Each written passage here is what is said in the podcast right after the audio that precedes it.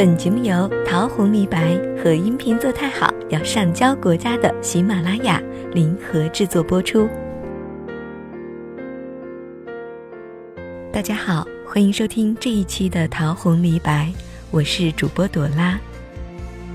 今天要和您分享一篇来自虞姬的文章。李健，他选择在最红的时候，公开相守十年的妻子。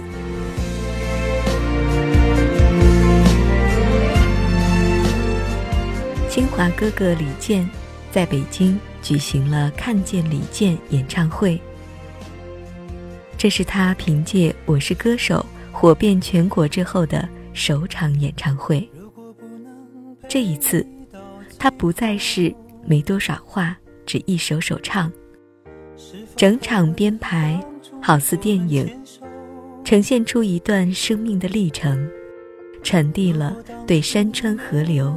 家人、爱人、世俗社会的各种态度，温暖、有爱。李健声音状态更加稳定，人也更为自信，自信到把严密保护多年的爱人，就这么不着痕迹的公开了。是的，李健，第一次，向全世界正式介绍了他默默守护了十年的妻子。小贝壳，在他唱到一往情深的恋人的最后，大屏幕上出现了他和小贝壳的合影，一个英俊帅气，一个甜美温婉，真正大写的郎才女貌。演唱会现场，他这样说道：“今天现场有好多情侣。”演唱会前收到一封信，两位听友说，他们因为我的音乐而走到一起，成了家。我知道，因为我的音乐结缘，一定不仅仅只有这一对。遇见好的伴侣，能让人如虎添翼。此刻，我是一只飞虎。尽管我已经结婚很多年了，但我愿意唱情歌。给正经历着爱情或期待爱情的人以温暖。在家庭情感问题上，李健一向低调。与此前相比，李健这一段爱妻宣言相当给力，引得观众一阵欢呼。他是我的爱人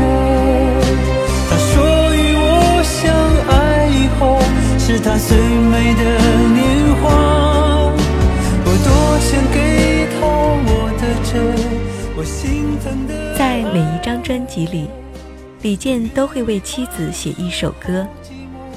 那首被王菲唱红了的传奇，就是当初写给妻子的礼物。他想写人与人之间的奇妙际遇。他说，比如说我小时候不会想到。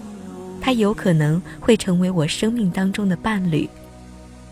他上大学的时候，我也不会想到有一天他会读到博士，会有一天知道的东西比我多得多。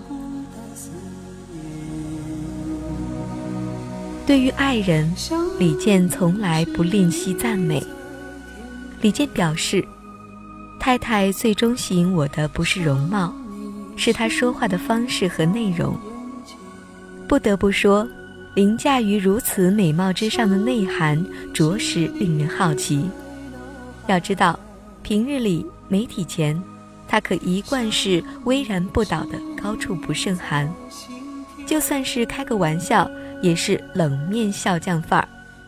比如有记者问他：“你表演怎么没穿西装？”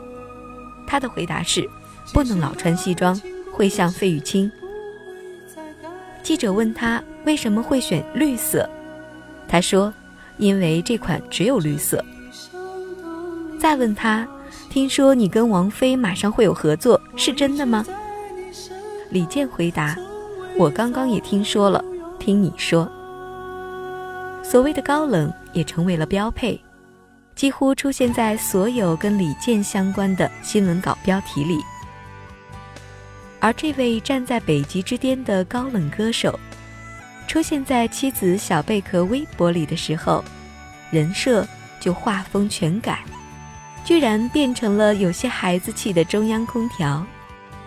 就像他会以小贝壳来称呼妻子那样，小贝壳则用各种先生来指代丈夫，比如说，咖啡先生、品酒先生、节食先生。出差先生，从小贝壳的每一条微博当中，我们不光让世人看到了他精致沉毅的生活，见识到了这对神仙眷侣的诗意日常，也让人感受到了高冷男神李健的隐藏人设，犹如踏入了一方桃花源。接下来随便奉上几条。给大伙儿感受一下李健的卖萌功力，以及琴棋书画诗酒花与柴米油盐酱醋茶交织的美好。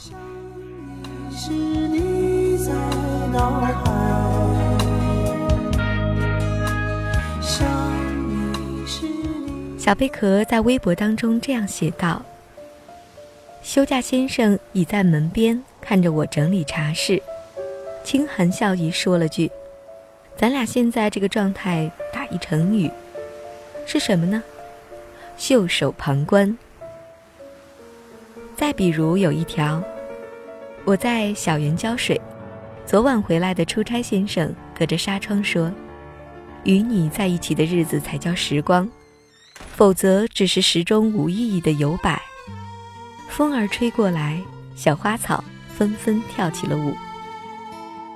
其实这些充满生活琐碎的微博，就是一封封一百四十字的简短情书吧。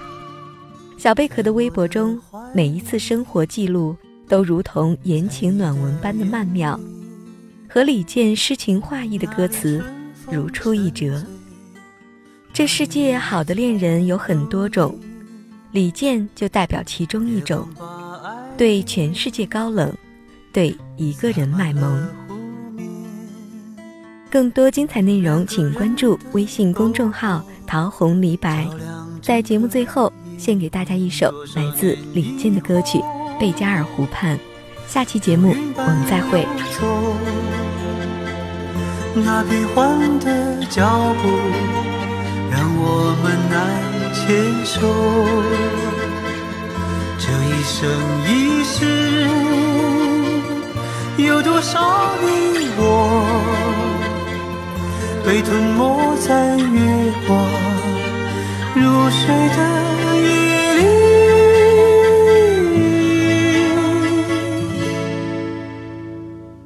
多想某一天，往日又重现，我们流连忘返在贝加尔湖。